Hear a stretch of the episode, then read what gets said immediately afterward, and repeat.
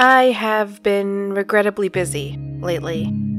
Or not so regrettably, what with two weddings that have now since concluded. And on top of that, I have had a bit of recovery time. So my post wedding life is somewhat back in order, I guess.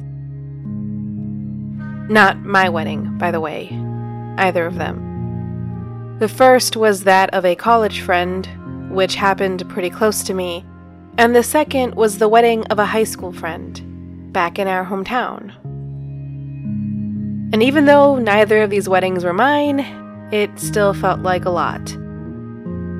But hey, I made do with the many things on my plate. Somewhat. But I haven't lost sight of the simple fact that they were a lot of good things. But a lot is a lot. So much, in fact, that I had to miss a week of posting because travel and just general excitement is exhausting, and I needed a break. On top of all of that, waiting in airports is surprisingly tiring, even when it is the airport in your hometown, where you spent quite a bit of time during your college years because the whole out of state school thing can be exciting, but with prolonged moments of boredom. Always around travel. I guess airports are probably a tiring place. They're just emotional places in general departures, reunions, all those things. But the airport I spent so much time in was also painfully familiar, which should have made things a bit easier. I mean, isn't the hard part knowing what stalls have the good food and what needs to be avoided? Or that's what I always thought. I'm not sure anymore. But on the bright side, you would think that I had spent a great deal of time working on scripts, right? And I kind of did. But I have so many shows in production and in development that it kind of was a wash. Also, I'm working on a couple different book projects one science fiction and one fantasy that I didn't think I was going to do for many years, but now I'm doing them. Life's an adventure even when you don't think it will be. And that's somewhat getting to the topic of today's episode a movie you might not be familiar with. But for some reason, when I was waiting in that airport, a place I had somewhat romanticized during my high school years because of what it represented that new horizon, opportunities that I had wanted and thought I understood. Escape, I had called it which turned out to be more complicated than true, and I kind of knew that going in, but I'm rambling. I had learned that it was complicated, this dream I had in my head. That was a lesson that I really should have paid more attention to beforehand. I guess I just wasn't all that quick of a study, despite the reputation I had in high school. But really, it just hit me one day while I was waiting in that airport. That same airport that I then found myself in as I was trying to get back to my cats. I didn't have cats back then. In fact, I'm sure past me wouldn't have believed that I'd get two cats now. Very naughty cats, I am inclined to add. But I had thought a dog would be a better match for me. In fact, that was something else I had romanticized but that's a story for another time. Hi, it's M. Welcome to episode 74. As far as openings go, that wasn't a great one, I admit. It was probably a little vague, but the actual story started before that. The story of today's piece of media starts when I was in high school. High school English, specifically. An AP class, to get into even more specifics. That's advanced placement for the unfamiliar, but in this context, in the context of the College Board, that's a specific organization. It takes on a very different meaning. You see, it's the sort of high school class that gives you the opportunity to take a test at the end of the year whose results will hopefully persuade your university to give you college credit for a similar course you took in high school. It's graded on a five point scale, and in certain subjects, you're only going to get that much desired credit if you can get a 5. For the multiple choice portion, not so bad or hard, if only because all the information you need was supposed to be in the curriculum or in the test itself, in the case of reading comprehension questions. On the other hand, for the essay portion, you probably had to bring extra stuff in. It was the only way to set your essays apart from all the essays of all the other kids in that class across the country. This was especially true for the English Literature and Composition course, as they called it. Sure, you needed to know the technical terms and how to take a test, but they didn't really give you too much to work with when it came to the essays. In short, you had to know a lot of outside stories to do well. Essentially, you had to have enough in mind to cover every possible theme or mood that they could devise a test question around. And yeah, that's a lot. A lot less if your teacher can be strategic and make certain recommendations. I had a pretty good English teacher for this class. So that was what my class was doing. We learned the technical stuff, but we also studied a lot of books, more television shows than you might have expected, and a lot of movies to develop a repertoire that would work for this exam. Which is how I found this movie that you probably never heard of. Could I have actually gotten away with a surprise? With burying the lead on this one? Definitely. But on the other hand, no matter how I presented the episode, it was probably going to be a surprise. There's a minimal chance you know the movie I'm talking about. It's an indie darling, and really only possible in an indie setting, for better or worse. And I'm not going to argue if it is better or worse. I'm just going to be grateful that I took the English class that I did, when I took it, and with the teacher I had, simply because it meant seeing this movie. And I say that in light of how difficult it is to see today, despite having Peter Dinklage. I mean, in a post Game of Thrones era where he is cheered for the effort he put into something that was seemingly created without effort, looking at you, Season 8, You'd think that every distribution company would be pushing whatever works they have with him in it, and he stars in this one. But it's more than just that. His performance is really what gives this movie so much power. So, yeah, I'm surprised they don't capitalize on that. The Station Agent is a 2003 comedy drama. Put that in quotes, I guess, at least the comedy part. It was written and directed by Tom McCarthy. With a $500,000 budget and an $8.6 million return, it is the quintessential indie darling. Or something that producers would be willing to call an indie darling. Look, they might not actually watch it, assuming that something like this isn't worth the time given the limited budget but hey, they would note the return on investment, and to some people, that's all that would matter. But to me, and to many people, it's worth so much more than that.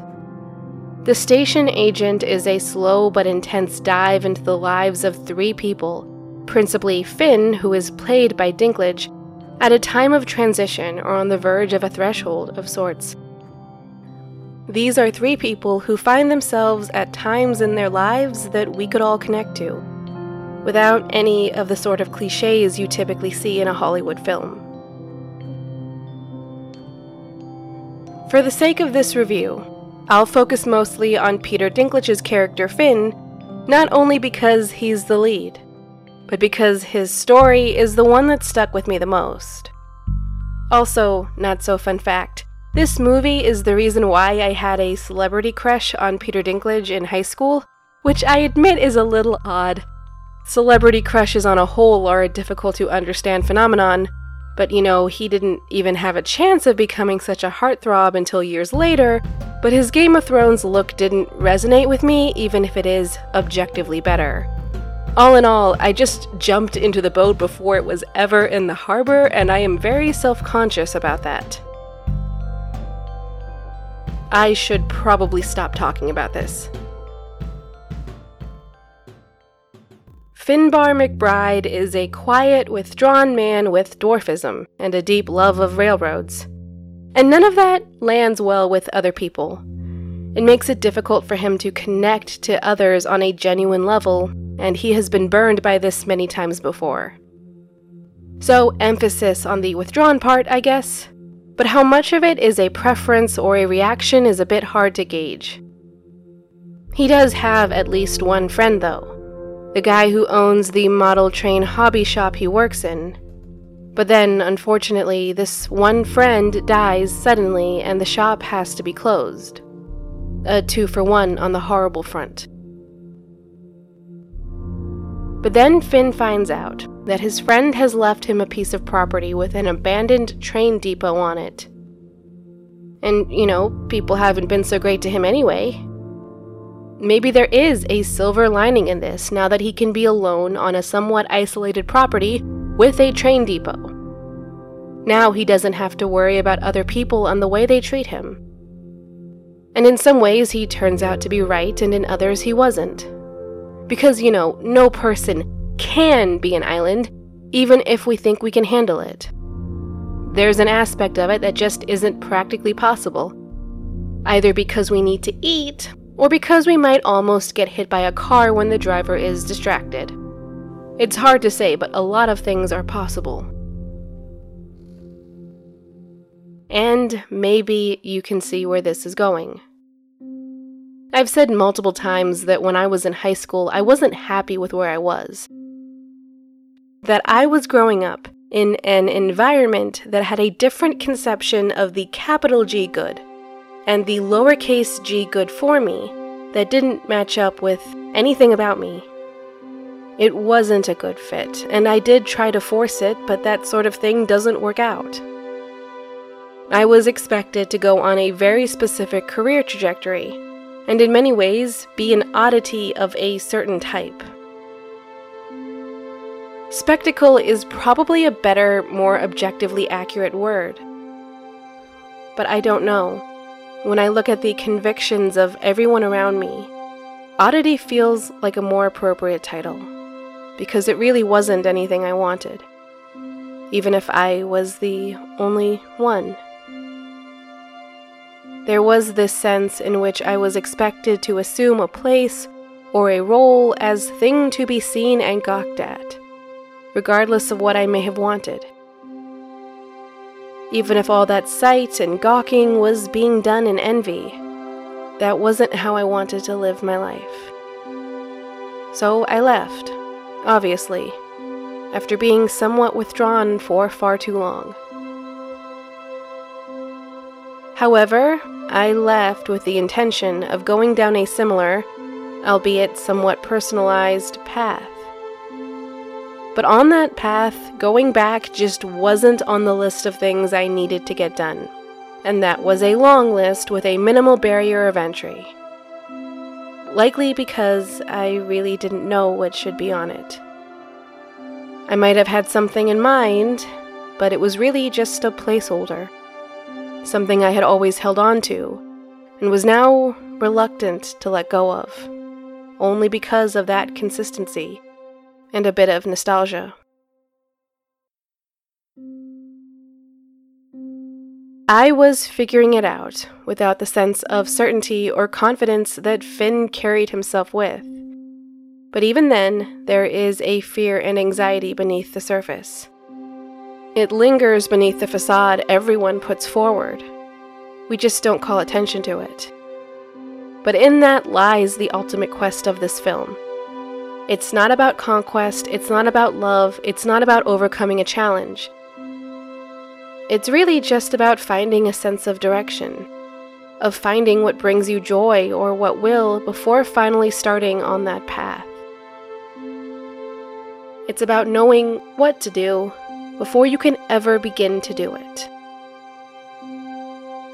And therein lies the film's appeal, I guess. This straightforward, funny, yet depressing depiction of a quest I was already on, or on the verge of starting, that I really couldn't admit to aloud. This film doesn't have the artificial sweetness of a Hollywood production, or the sterilization, or the cheesiness.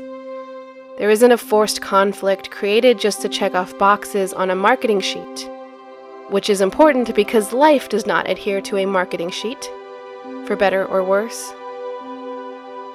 It's just a story, like the ones so many of us have to live, and one that I could connect to, maybe too well.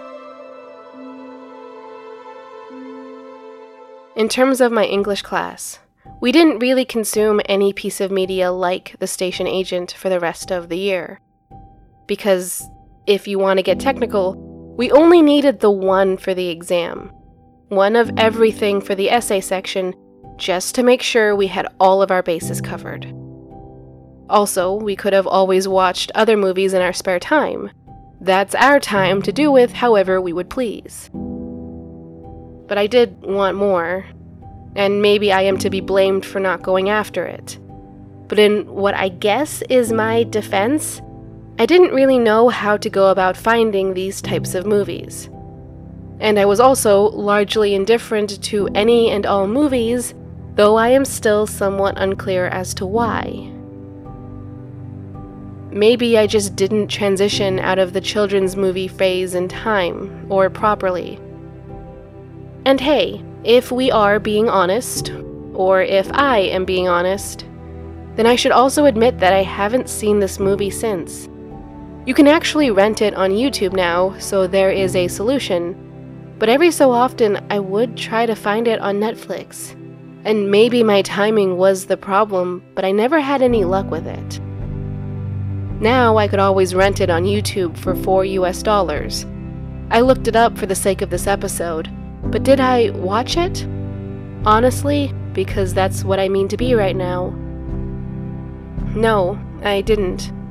I couldn't bring myself to. And that's probably a problem, but maybe not.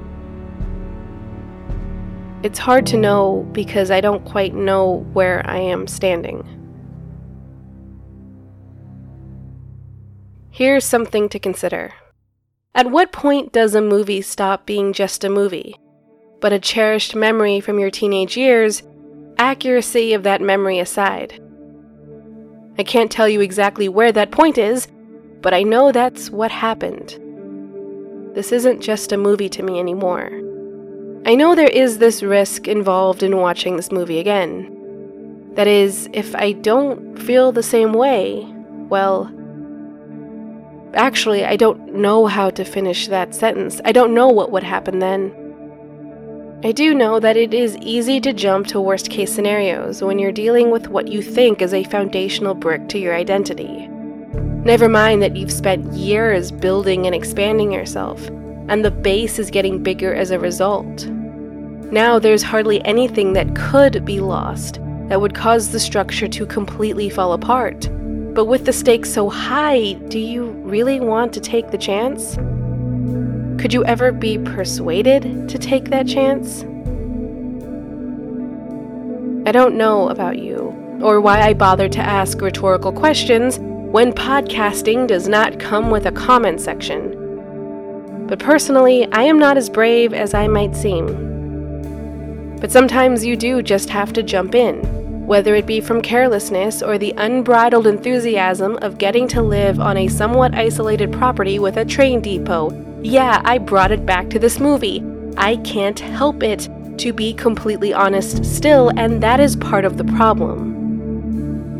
When I say that this movie has affected me deeply, I mean it. Maybe my other metaphor was wrong. Maybe it is not just a brick. Maybe it is the frame of the structure. I really just don't know anymore. Well, not about that. I do know that I'm glad that I saw this movie. I'm glad that I have touches of it in my life, because it is something beautiful and something I don't want to lose or risk, even by seeing this old friend again. And if you are expecting some sort of grand reflection that comes from returning to the hometown I had run away from, well, it wasn't really that hometown. I had to go to a neighboring city for the actual wedding. So, what time I did spend in my hometown was in the airport. And it was simply a transition point more than anything else. It came with this feeling of knowing that something is going to and really needs to happen, but not knowing what it will be. Of knowing that you want this next stage to be defined by what makes you happy and by what you love, but you are still unsure what the key to that actually is. So, yeah, it's a bunch of uncomfortable feelings, much like airport chairs. It's really not a great time all around.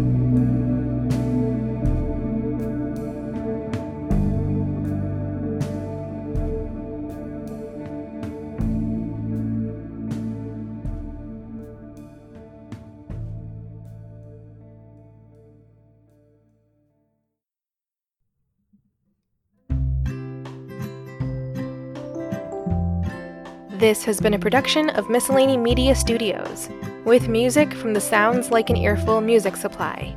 Thank you for listening. If you like what you heard, consider leaving a review or buying us a Ko-fi.